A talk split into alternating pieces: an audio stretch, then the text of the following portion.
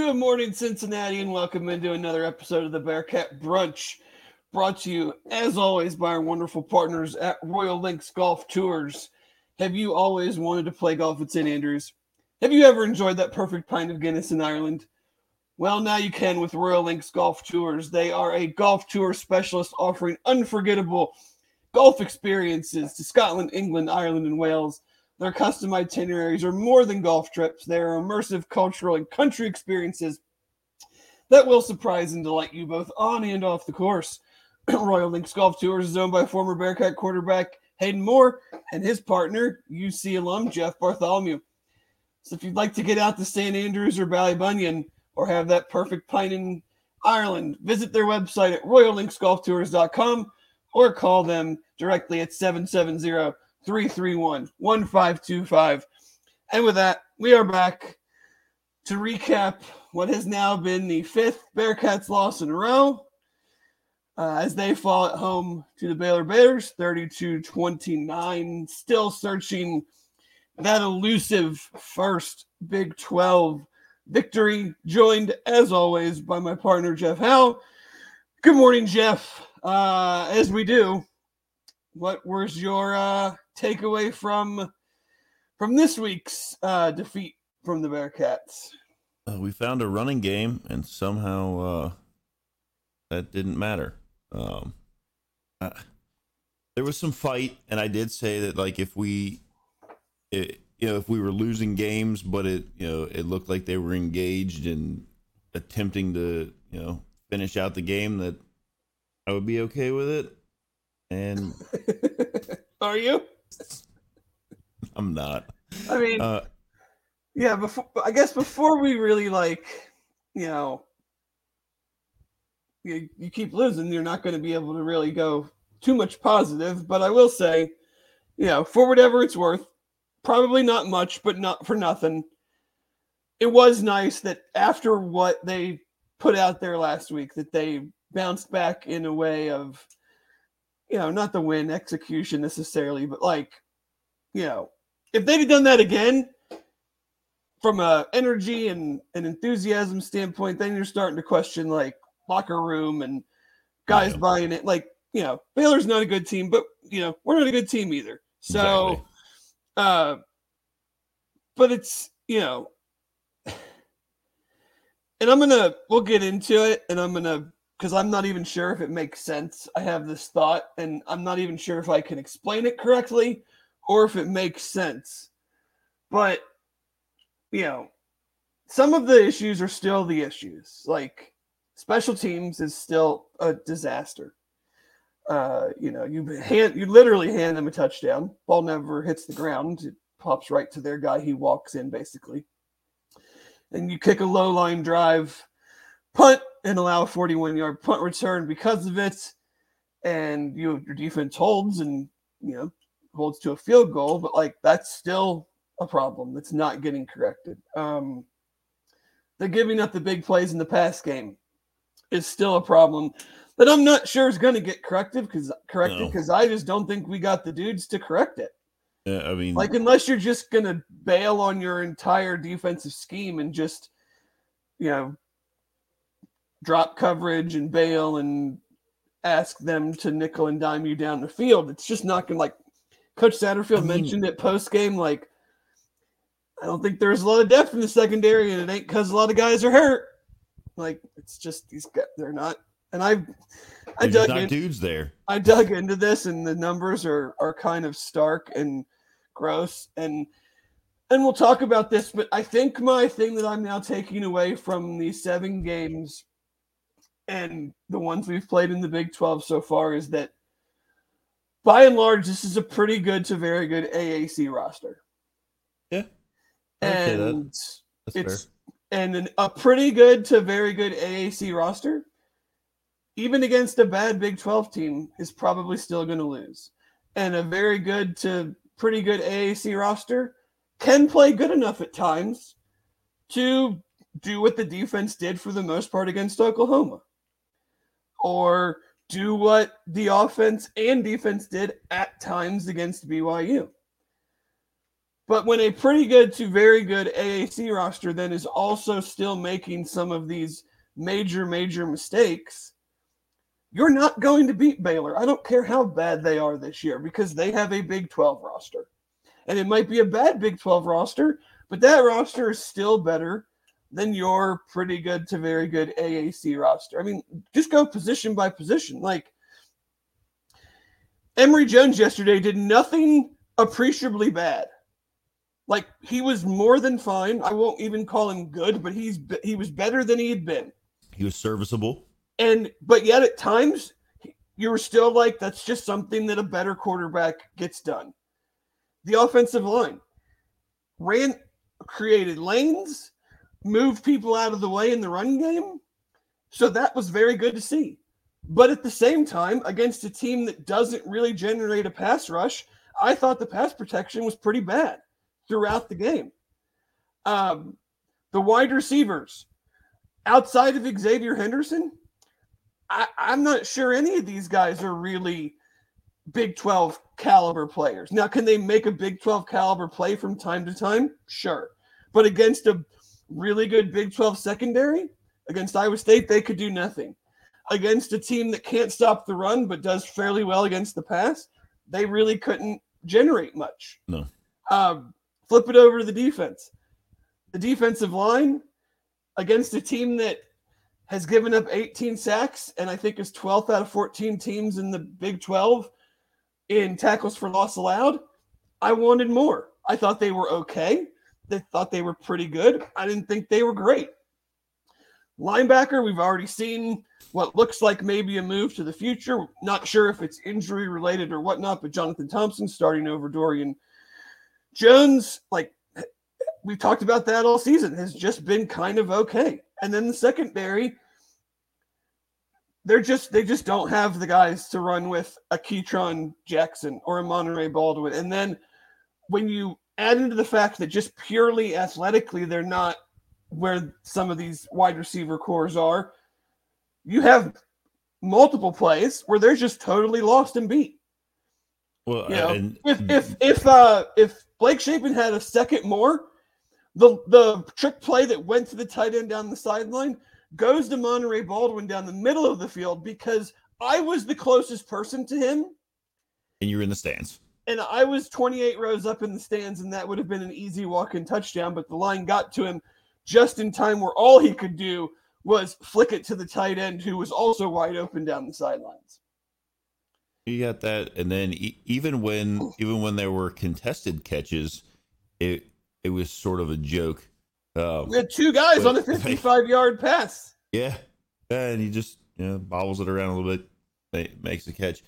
The, the other thing that you kind of have to like, I don't know, it, it's along the same lines of what you're saying. It's like when you go into a situation like UC was in, losing a coach, losing players to the portal.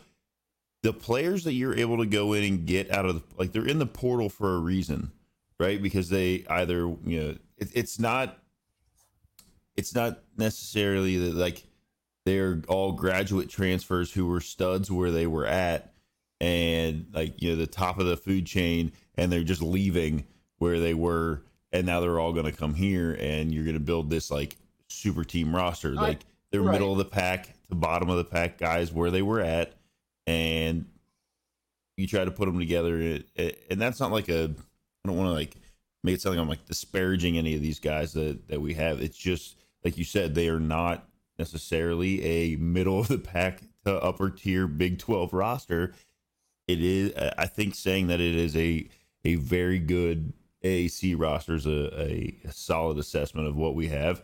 And you know we, we maybe got a little excited at the beginning of the year from what we saw and what we thought was going to happen. Like hell we were a little surprised to see that it appeared that everything was gelling and moving and working like a you know a well-oiled machine. And then they kind of stumbled about you know on the third or fourth hurdle uh down the track and uh and Right. it hasn't gotten necessarily better um obviously the running game was was good yesterday but i think we might have expected that against baylor Yeah, Um, I, I think there's two, like, I think the portal primary purpose is used in two ways. One, if you have a, a good roster, you use it to enhance it. Like you you're missing you're a good team and you have a good roster, but you need something somewhere to to to kind of push you over the top. The other way is kind of the way that UC has had to use it this year is to just put yourself in a position to try to be competitive and have depth at as many places as you can. It is not, in my opinion, used to build a roster and have cumulative year over year success. So I think they used it this year in the way that they did because they just needed guys. Yeah. And I have a feeling they're going to use it in a very similar sense this coming season because I think they're going they're realizing that okay, we need better guys now. Because like in my other thought, and this is the one that I'm not even sure if it makes sense, but like they're not bad, but they're also not good. Like you're obviously not good if you're two and five. Right. But you're not bad because again, and I tweeted this out, games on paper. Yeah. Our EPA expected points was offensively 9.8. Theirs was at negative 0.17. This is at least the third time that if you just go on total yards, the UC's outgained their opponent and lost. Special teams EPA, we were negative 2.1 2.1 and they were 6.11. So like there's your game. When things are tight, you have the two defense the two special teams there and their kicker. Hats off to him, man. 4 for 4 all over 43 yards like when you're struggling, you need a kicker to go 2 for 4 in those situations. When you're struggling, you you have to be able to either take points or convert two fourth downs inside their 25 yard line. The first one, Coach Satterfield mentioned that if they don't mess up and fumble the ball, that they had a good Singletary's wide up. You know what? You're making it too hard for yourself. This Baylor can't score, can't stop the run. Just run the damn ball. Yeah. Like when you're struggling, uh, you don't like.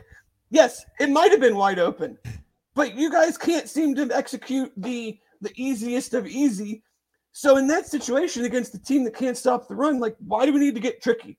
Why do we need to try to outsmart well, them? Just pick up the damn first down. You got that, and then you got the you got the little that throwback play that they yeah. that they tried to run that was like again to that same point. Like, why are we trying to do too much when we can't do like the basic stuff? I have no problem going for the for the both fourth downs because even if you kick a field goal, you're still down nine. So it almost like doesn't eat like sure, yeah, you might get like, and he even said it, like, how many times are you really going to get the ball back? Are we going to? Right. I mean, the they ball? were. Well, the, the other thing though is like, okay, so like you look at the end of the game, like, yeah, you lost by three, you left, you know, six, and like we can all like complain about that, um, you know, after the game to say like, well, you left those points out there and you lost by three, and like, you know, okay, like that. I guess that's a fair thing. Like I, I complained a little bit about it yesterday, but when you when you go back and think about it, and then you hear what he has to say, it still kind of raises questions. Like you can't like you, just get the basic stuff together. Right. Get it eh, like just do the basic things and then maybe try to expand into some like a little bit against a team that you ran for almost 300, 300 yards, yards, on and had one running back average 10 yards a carry and one running back average 8 yards a carry running a read optiony pull the ball, throw it to the tight end coming isn't even in my mind. Like I'm like, don't even pull give, that ball. Just give the ball to Corey. His, just like, put it in his stomach and say, "Go get our first so, down." So it's like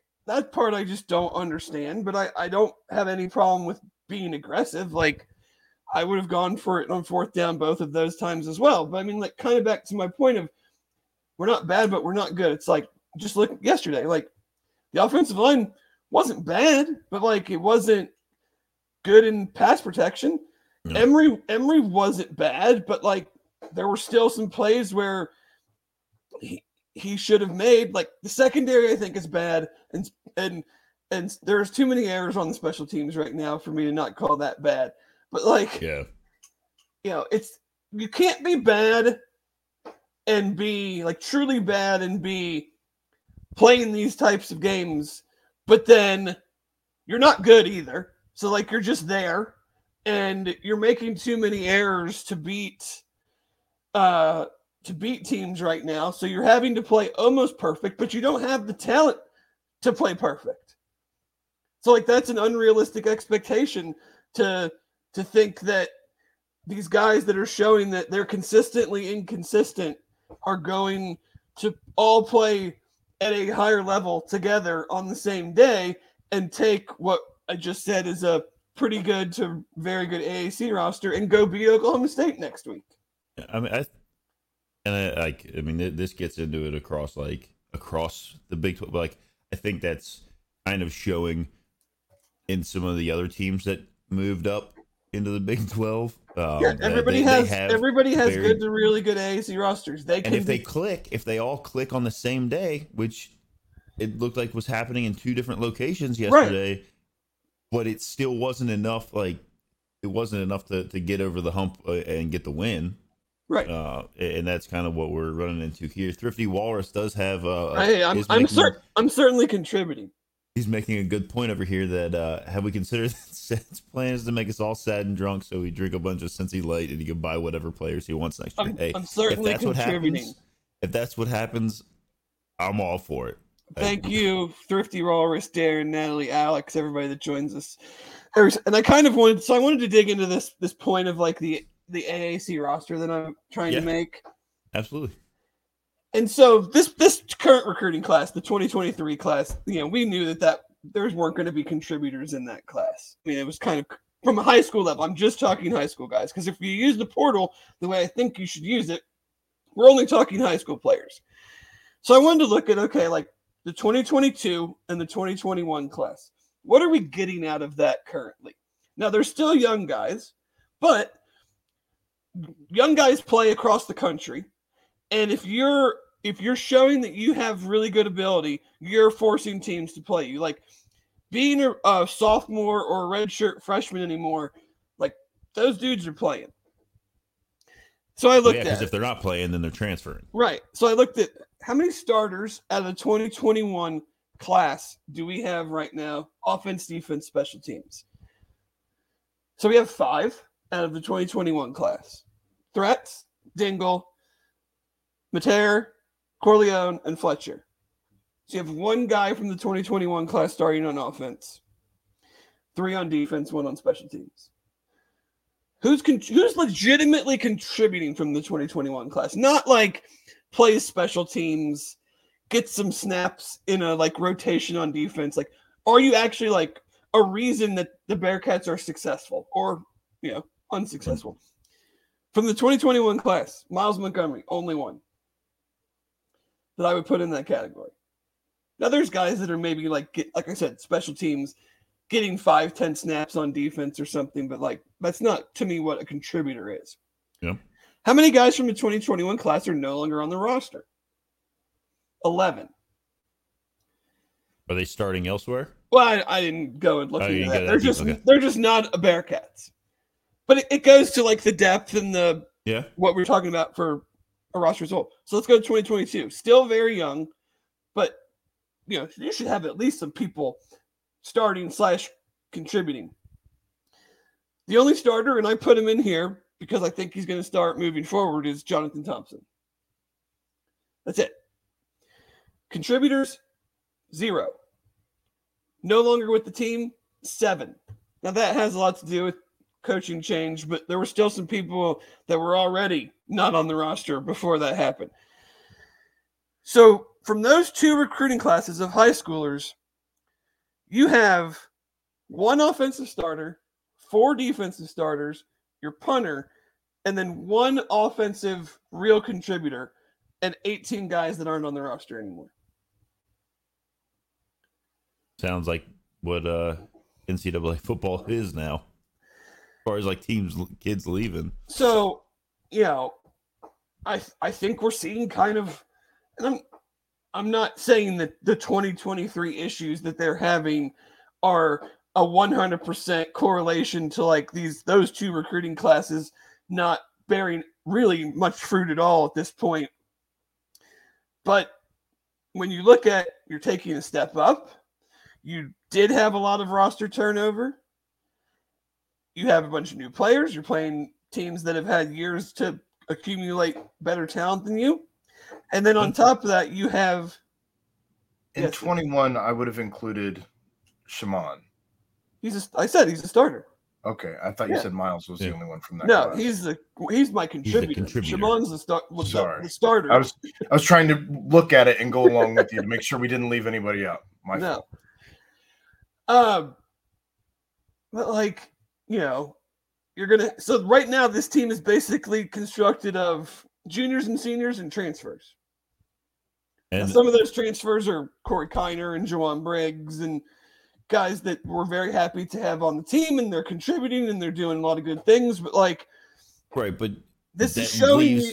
This is showing you no why you're them. this is showing you why you're losing these types of games when you because we have some some dudes there's no doubt about it they have some talent but they clearly don't have enough and they don't have enough at college football 2023 in a pretty key area. Um you know and you know it's just when when you're inconsistent and then you have roster issues and you're taking a step up this is what happens. You can be I right there. You can be you can play pretty well against oklahoma especially defensively not really. You can look virtually unstoppable against byu and then all of a sudden not be able to move the ball or they can't move the ball and then you give up three touchdowns in a row um, but then at the same time that's you go up against Iowa State that has a secondary that's really good, and and your pretty good receivers can't do anything. And they Yeah. just have they have very very little depth right now, and they're not getting, as I just pointed out, they're not really getting anything from the recruiting classes that were supposed to be like the coming off the here come the Bearcats. Not Off even the- necessarily not even necessarily off the college football playoff, but like off of the yeah this this The program's success, for yeah. real and like they're not getting anything really from this class. off the near miss in against Georgia, and then you know following that up with the the CFP, like not having a lot of those guys, like you said, was it 18 that have left out of those two classes, um, and then you go out and you pick up guys in the portal, but if you're only guys at those positions that are uh, good enough are portal guys and there's nothing behind it. I know Coach Satterfield said it several times in in different uh ways. different press con- in different ways in press conferences. It, wi- without, I mean, obviously he's a coach. He's not going to be like, look, I've got one set of guys that are you know good enough, and then the rest you of them lose- aren't good enough to be at in, this. You lose five in a row. There's nothing he can say up there after Yeah. a game that's going to make any Anybody happy. difference. And you could I will you- when- you could be like, yeah, be honest, tell us who like all the issues, but it's like he's he's not going to do that. So then anything that he says, most fans and I and I get it will be like, oh, he's just making excuse. What do you want him to say? He's just making excuses. Well, Yeah. what do you what do you want him to say? We I mean- stink. At, I mean, we stink, and it's all my fault. And you would just go, yeah, it is. And so it wouldn't change anything, wouldn't he help did say- anything. He did say that yesterday. He opened up he opened up his press conference by saying, "This isn't Cincinnati football. This is not what we're going to be. We're going to get better and it starts with me." He basically said, "You know, this, this isn't, Yeah. you know, acceptable and it's, you know, my fault." And Yeah. there's still going to be people that are going to say that like, you know, it's whatever like I guess Barstool Cincinnati was trying to say that there was like, you know, fire Satterfield chants going on, and somebody was, said it was like two students that were like, you know, acting like idiots. Yeah, it was Um, definitely. I mean, the crowd was like- into it. The crowd was good. Like cr- cr- the crowd caused issues for Baylor several times. Like you know, uh, you know, you but you got to win. Like you know, you Yeah. got to like. I'm going to be there all the time because I love football and I I like supporting the guys and you know, like did I think it was going to be record wise this bad? No. Did I? Did I think that that was a possibility? Sure. I mean, we talked think- about. I talked about five and seven, and that with however many coin flip games we talked about going into the season, if the things went wrong, uh, I could, could certainly, I could certainly. No, I didn't. Maybe didn't think two and ten if we want to play this thing out all the way. But like, you know, you're you're in these games. You're just not good enough and not making the plays to win them. Yeah, I mean, what the Miami game, like that one, I, I didn't think def- that was going to be a coin flip. Oklahoma, I didn't think. I thought we were going to lose Oklahoma. You know, BYU coin flip. What is that? That's a, a one score game. Uh, Iowa State, obviously, that was like just a total disaster. And then Baylor, like another coin flip. So like you know, you flip those, and then you know you're looking at what four and three right now. Well, I just look at like one one seq like one five minute sequence yesterday. Defense makes a great play, gets off the field on this is like five minutes to go in the first half, or maybe Yeah. even less than that. Okay, yeah, I know where you're at. Makes a great play, gets off the field on fourth down. You get a a weird unsportsmanlike conduct call. I I have no idea. Like I since I wasn't watching the game, like all the players were celebrating like they just made a great play. They're you know, and they call unsportsmanlike conduct on something. I don't know what it That was after the, it was after the threats hit. Yeah, but I After yeah, I don't stopped him on the sideline. yeah. I I mean, I didn't see what the call was. Chad, do you know what that was for? The entire team was on the field. Like, That's but like that's I mean, That like happens- the enti- I, I was happy to see it because it showed some life. But literally, fire. Dave, the entire team yeah, but it should be a sideline warning. Was on the field. Well, I mean, it was It's not success- unsport- like, it was success. unsportsmanlike conduct if you're set like that's the only time anywhere yesterday that like the majority of a, of a team was on the field celebrating. Minnesota's Minnesota was all the way out on on the field in their game. Yeah. And but either give 'em- either way, so you start that drive instead of the their 48, you start at the 37, and you just go straight backwards. 29 yards. You backwards. punt, and then you get the ball back, and you, you do go the backwards same thing again. again. So like the offensive line that was very good running the ball. And those are just those are just three man rushes. Yes, it's just By the way. just straight dropbacks. I mean, it wasn't it, the pocket disappeared like that on those. It, So- there was there was like nothing going on. Like you know, Can I tell you what did it for me? You, you get a touchdown, you go up seven to three. They go straight down the field, score a touchdown, then the fumble, touchdown. And then you come out after that, and you have the Corey Kiner third and one where he gets the first down and fumbles. and then fumbles. Yeah, And then you get a five yard delay game. And you're looking at you should like you've got one you're supposed to have one of the best punters in the country. You should be able to flip the field. He kicks a 39 yard low line drive and they take over on the 28. Yeah. On a on- like at worst, at worst, you should have pinned them inside the 15 yard line. Yeah.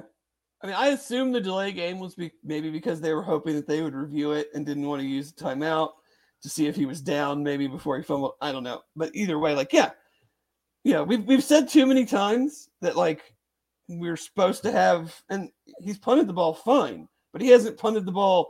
Ray Guy Award Great. finalist guy punting. Um, and those are the yards that you need in games that you're not, you're just not that good in right now. Like, you know, the interior of the offensive line, I think, has been pretty good. The, the athletic kind of did their halfway point all transfer team, and Luke Kandra was on there. But like, I think it's pretty obvious where the issues are at, at tackle. And like John, they have one legitimate tackle besides the two guys starting in Ethan Green, who I get, you know, clearly not ready to to be out there. Um, that's that's it. Depth. You know, No I think. DeAndre is- Buford is probably best suited at guard, and I'm not, you know, I'm not, not sure if I would say the same for John Williams. I just don't think DeAndre Buford is big enough and long enough to play tackle. But like, they don't have, they literally, and this this does fall on the previous staff because they were here plenty long enough, and I feel like we've talked about this a lot. But like, to have one legit tackle in your entire program right now from a size and development standpoint. Well, I mean, did, they're going to think, be. Did anybody did anybody leave out of those other that could have been I don't think so. the? Because if they no, because if they they probably would have been starting, Meh. That's and we would have known we would it would have come to me much quicker than that. Um. So, but that these are all the things I think that just add up to a lot of games where we're left scratching our head because we we see numbers or we see drives or we see segments of the game where you're like, that was good. That's what that's what we thought we'd see more more of, and then you know you just see a a trick play where the secondary is literally just running around with their like chickens with their heads cut off. Like to have two guys going wide open, usually one guy is wide open and one guy is covered because somebody made the mistake and they're like there's three guys running with one guy and then the other guy's wide open where this this was just like which one do I want to throw to? Or in this case, it was which one do I have a little have time to throw to? Um, you know, but even against a team that can't stop the run, like we couldn't really generate anything in the pass game because either Emory didn't have time, like we just talked about the yeah. couple sequences, or God, dudes just aren't open. Yeah, uh, I mean, like Coach Satterfield said, uh, I think it was coming out of at a halftime with um, one of the sideline reporters, but you know, said that he wanted to take, you know, he he was overall happy with you know the way that they had established the run, and he wanted to take a, a, few more deep shots. Well, like, h- how are you going to take? How are you going to take deep shots Right. when when Emory has like no time now? There were you know probably some passes he missed here and there, like.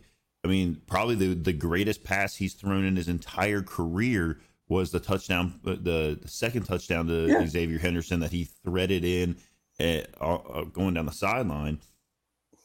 But when he's when he's back there and the pocket's collapsing on him with a simple three man rush, you don't have time for anything to develop downfield for any of your receivers to even have a chance to get open if they could. Yeah. It's it's more it it's maddening because it's it's more of the same, but I think what's at least coming more into view for me is I think it's more of the same just because just we what just it is. we just don't have enough guys to to change the equation. Yeah, the over here, uh, I don't know. BDIAS uh, says not sure the talents there. Depth for sure is not, and I, I think that's kind of what the the theme of what we've come to uh, this morning, uh, or maybe the realization over these seven weeks is that uh, there's some talent. Um, the majority of it is that of a pretty darn good group of five team, um, and anywhere where there is talent that is at a Big 12 level um, of of any caliber, uh, the depth behind it's not there for to help pick that up and raise raise the level of the team uh, to a point where they can compete for an entire four quarters. Uh, there hasn't been, I don't think, a clean four quarters of football, um, maybe since the EKU game. Yeah. And I think, I Pitt, think the second half of the Pitt game was was pretty, uh, you know, touch and go. So since then, I mean, obviously the Miami game wasn't clean the whole way. Through. I mean, none of the we've lost five games in a row. They haven't. It hasn't been Yeah. good. And I think the area that bothers me the most, because I'm not sure any of it is purely talent related, is special teams. Like, I don't, I don't think Mason Fletcher all of a sudden is is like a worse player than he was last year, but he's certainly not punting the ball as well. And I don't think Braden Smith's athletic ability has much to do with dropping a kickoff, then picking it up, then getting hit and fumbling. And last week, or against B, like BYU, misjudging a ball, then trying to like There- And- there's like mental mistakes. and the and the the you know the kickoff return stuff or kickoff coverage stuff last week our kickoff team like legit not being able to you know outside of the one that Xavier Xavier kind of like broke a tackle and like we don't ever start drives past the 25 on on returns and like those things to me are not really like the secondary is what it is there's just not enough talent there yeah. they're going to get beat by by better players if we can't get pressure on the quarterback. I don't think the special team stuff has anything to do with that. And that's the frustrating part to me. Like I'm frustrated that the offensive line can't pass protect, but like you look at the roster and you're going you're going, well, okay, yeah, who who am I who am I going? That guy should be playing. That's why that's why the offensive line isn't pass protecting is because that guy's not in the game. Because Dontay Corleone and Jowon Briggs aren't playing on the offensive line as well outside of uh their their big boy package to run the ball in. Yeah. So I'm not sure it it's what it you know, it doesn't really solve anything. We're just trying to kind of talk through and and and it's not going to change anything for next week. I mean, Oklahoma State's won five in a row. They're playing really good. You're Yeah. going on the road. I will be interested to see because most teams, at least the last two teams, have pretty much just said they're not going to run the ball. Well, Oklahoma State's not going to not run the ball. Did you see what Ollie, Ollie Gordon did yesterday? Or what, what's his Ollie, Ollie, Ollie Gordon. Gordon. Yeah. Was it like 198 yards or something in the fourth quarter? Or 100 He had like 29 for well over 204 touchdowns. So they're going to run the ball. So that'll be fun to see how, see how that goes. Um, but they have, you know, they have Alan Bowman's a, a pretty veteran quarterback. Brennan Presley is a nice slot speed type wide receiver. Um, so we'll see how that goes. Yeah. But you know, Ollie, the, Ollie had nine rushes for 149 yards and three touchdowns in the fourth quarter alone. 29 total carries for 282 yards and four touchdowns on the game. So Well, that's, I- I- that's basically what Myles and uh, Corey did. They did it in 25 carries. They had 288 touchdown, 288 Yeah. yards. So yeah, he he spells multiple uh, running backs, and obviously he had like a an explosive. I mean, he had over half his yards were in the in the fourth quarter. So on on Yeah. nine carries, I mean, he averaged almost 17 yards a carry in in the fourth quarter. That's uh that's slightly scary. But yeah, it's um, it's getting. I mean, it's past the point of head scratching and infuriating and mystifying and whatever adjective you want to use. I think we've been able to boil it down to kind of probably what the uh, the likely likely case is outside of Yeah, anything I mean, else, there's I mean- on on GameOnPaper.com. There's 11 kind of team stats that they use. Uh, UC was better than Baylor in 10 of them. The only one they weren't better than was yards per drop back. They were better in every other team stat that they track. it's those things have been like it's it's almost been like that it seems every game and It you is. pull up game on paper and it's just all green on the UC side except for in the total points scored in the game It's because they play pretty well Yeah. or or pretty okay. And then there's four or five plays that the other team makes, or there's four or five plays that we hand them that determines the outcome of the game. But all the other stuff that happened in the game itself, uh, you know, is why we lost. Is why it was close, but is not is why we didn't win. I mean, they had Baylor had negative EPA passing. They couldn't run the ball, and they they had negative EPA passing and still won.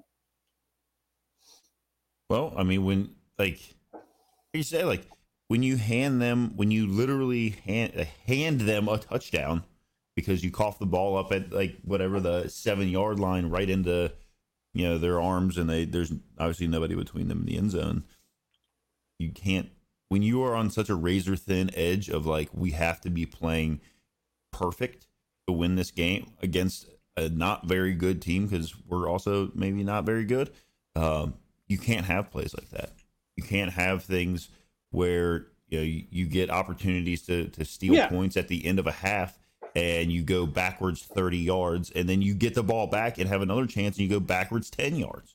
Because I mean, I Can't don't do even that. think we can't possibly say that like if Braden doesn't fumble there, then then the game is is different and UC wins because they only lost by. Th- but like that one single play, if that one single play doesn't happen, I wonder what the per- like percentages of the probability was that UC won the, would win the game when they kicked off and what it went to after he scored that touchdown. Like how important was that one play?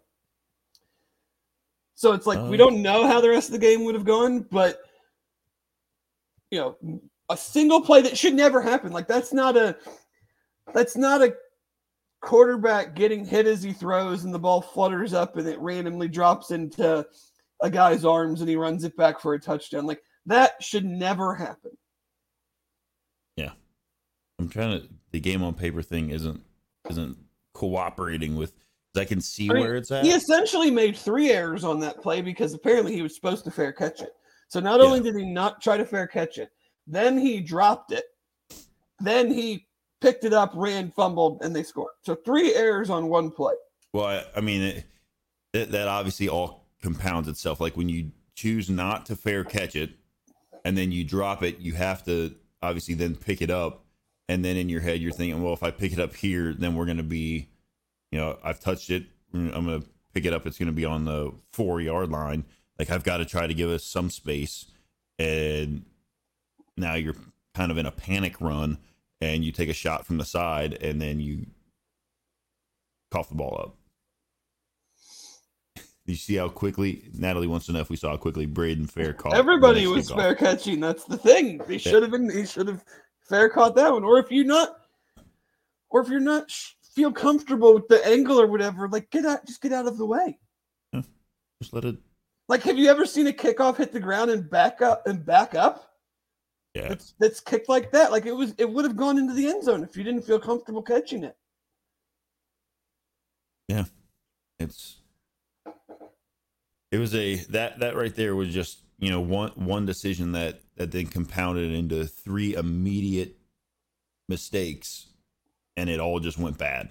I mean the the mistake of not fair catching it, trying to catch it and, and muffing it, picking it back up, which you I mean obviously you've got to do at that point, and then you know, not securing it. Uh, and, and it really wasn't even like a huge hit. I didn't think. I mean, I watched the replay a couple times. It didn't seem like when he didn't get blasted. No, you're just kind of got you're just wrapped you're up not, in- you're not carrying it secure. Your your internal clock is picked up Off, because you're yep. because you're looking down to pick up the ball.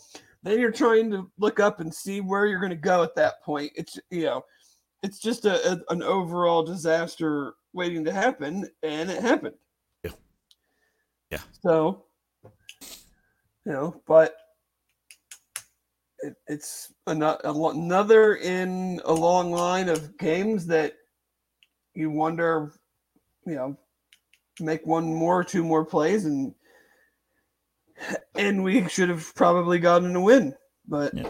I mean, we we talked about how, and I know I already said it earlier, but like you look at it, you go down the line of coin flip games that you know we've talked about, and unfortunately, the coin has landed the other way on all of the coin flip games, and then one that we thought shouldn't have even been an issue became an issue, and that's how you're sitting at five straight losses and and two and five.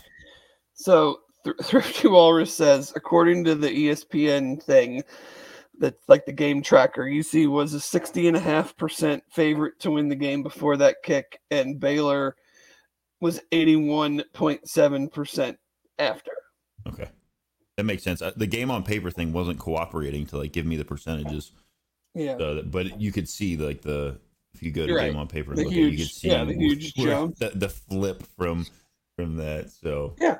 So I mean, like, is a. but this is this is what happens when you are deficient in several areas. Is a play like that is magnified because you're just handing them points, and we can't be handing anybody points right now.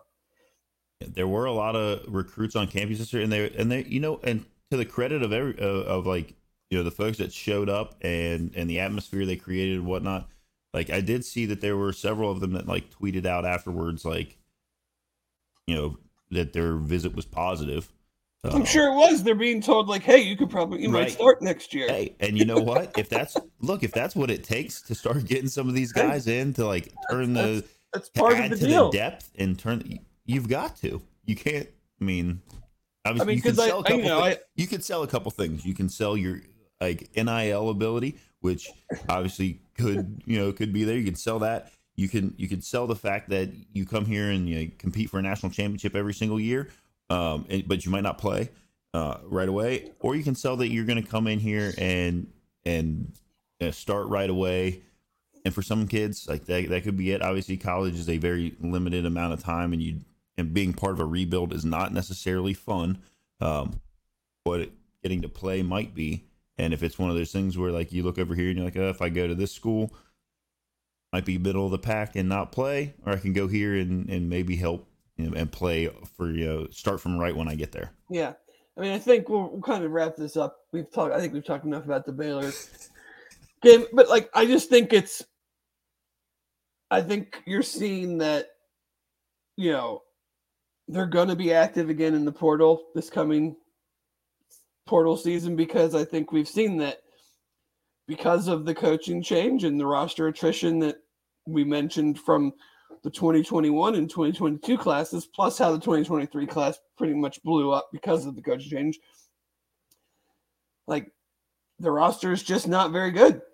So Coach Satterfield's not gonna they're not gonna make it good with 2024 high school kids.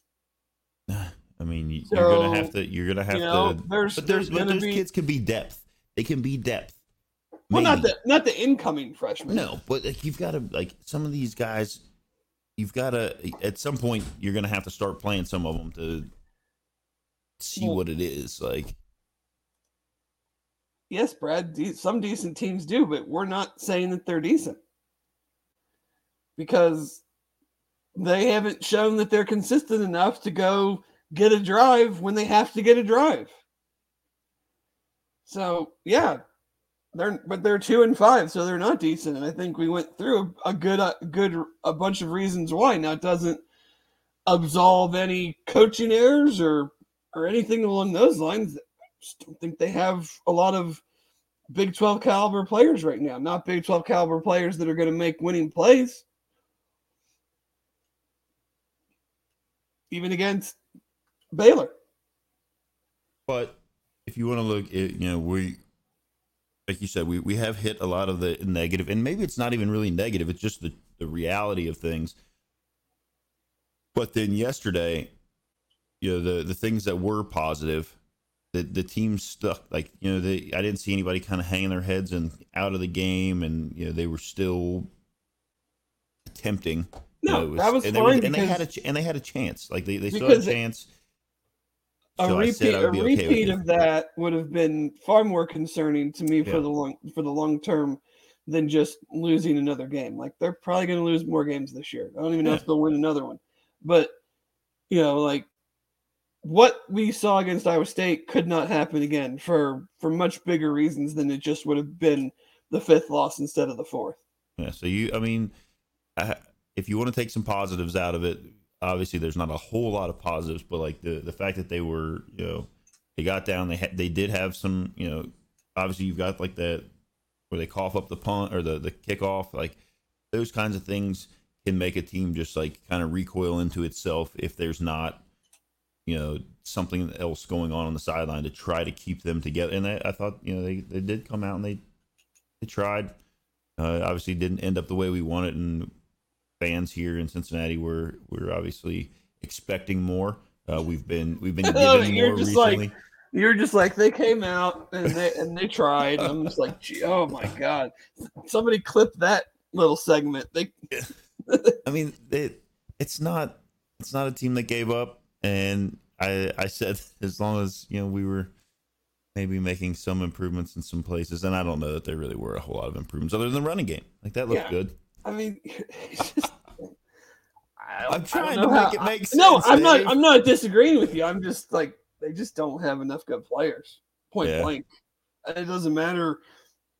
We can nitpick and debate and break down elements and drives and coaching decisions, and it all One just kind of play. still find I think it still just kind of falls back at like they just don't have enough good players and this uh this portal class that they brought in for this year I think has shown that it was more to just try to not be a disaster and fill some major holes on the roster versus it was try to win the Big Twelve. win, win a bunch of games. Yeah. And maybe that's a problem. And if that happens again next year, we're going to look at it and go, all right, guys, like, what are we doing?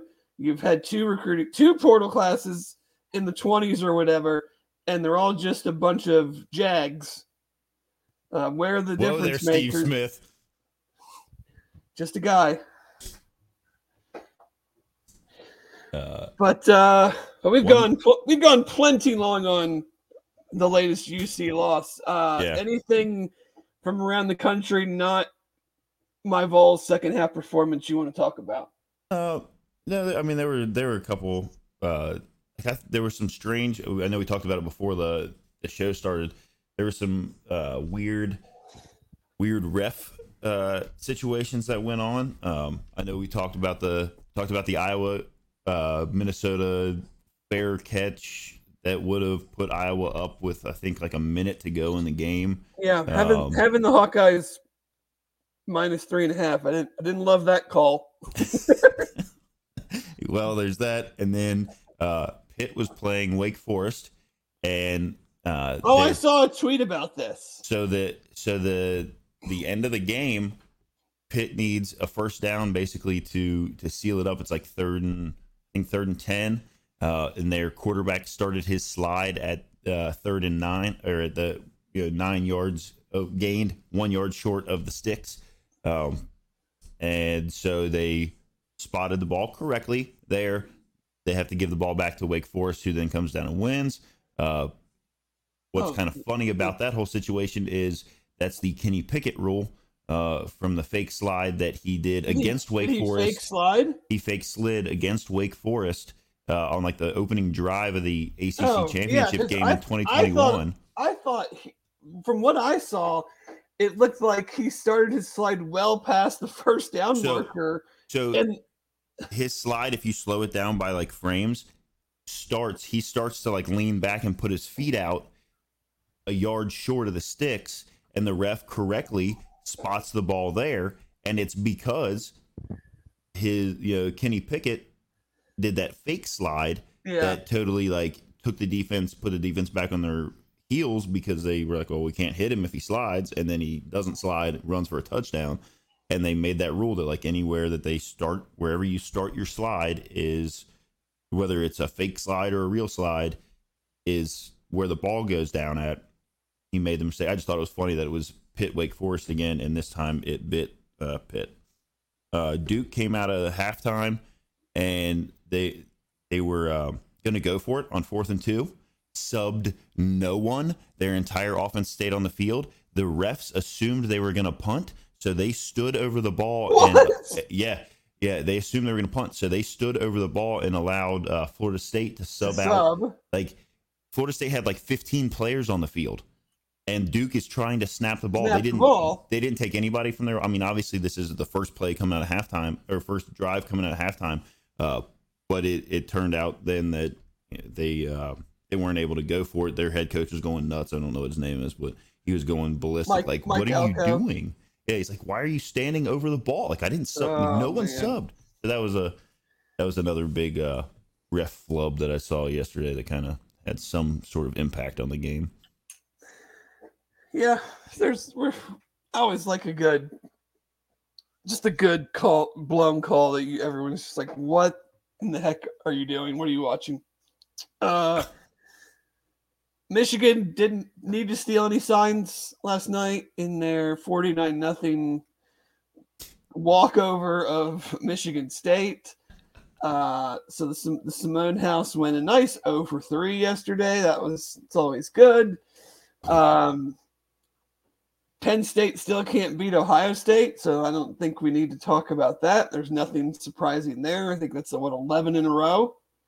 Uh, the big thing from out of that game was uh, Gus Johnson referring to uh, Marvin Harrison Jr. as Maserati Marv. Maserati Marv. the whole game, and It's a great nick. That would be a great nickname. and somebody said, "Well, I guess if there's a Maserati Marv, then there's uh, a Honda McCord."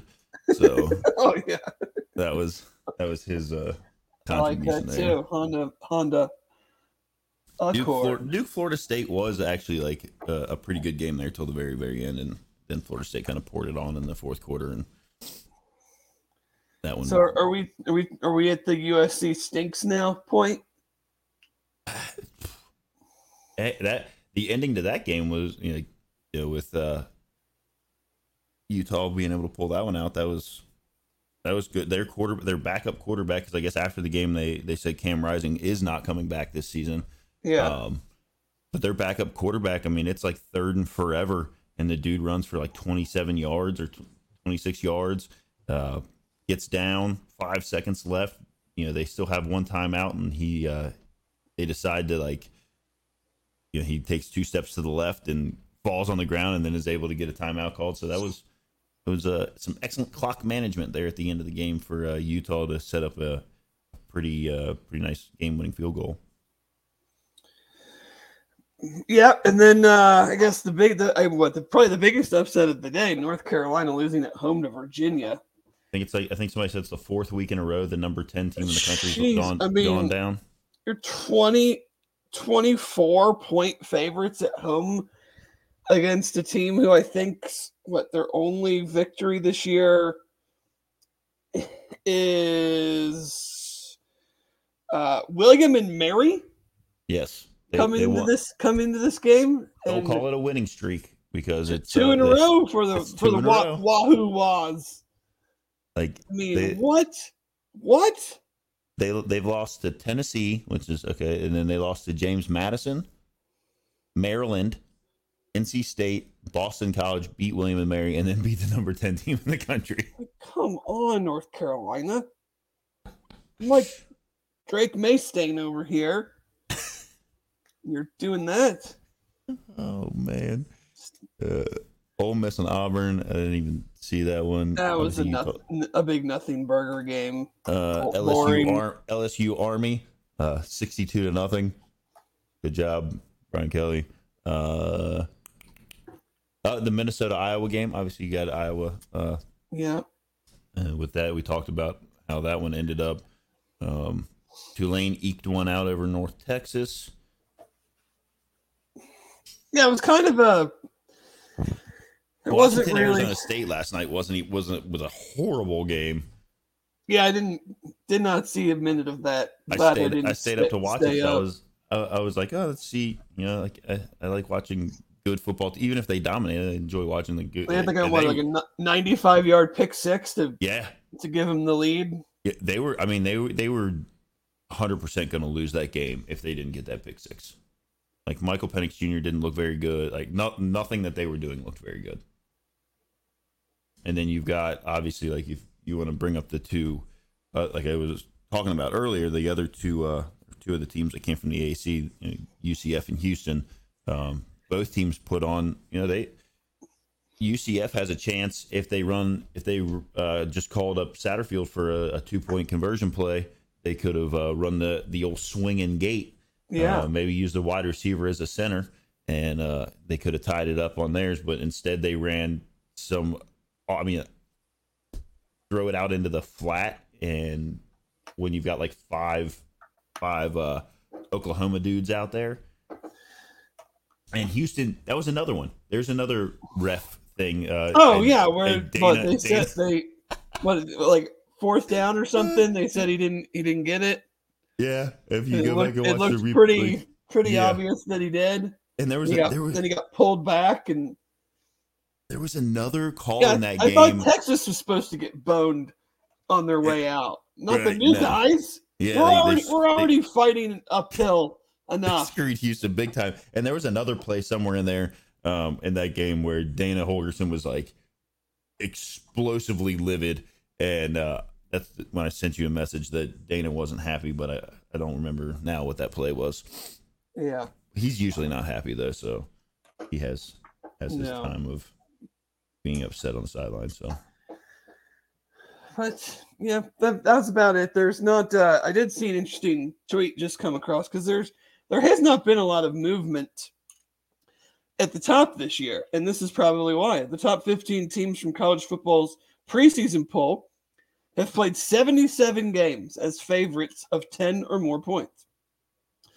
They are 76 and one in those favorites. I'm assuming the one is North Carolina well, um, a major reason we are set for so much late season drama is that the original top 15 teams has suffered basically zero major upsets.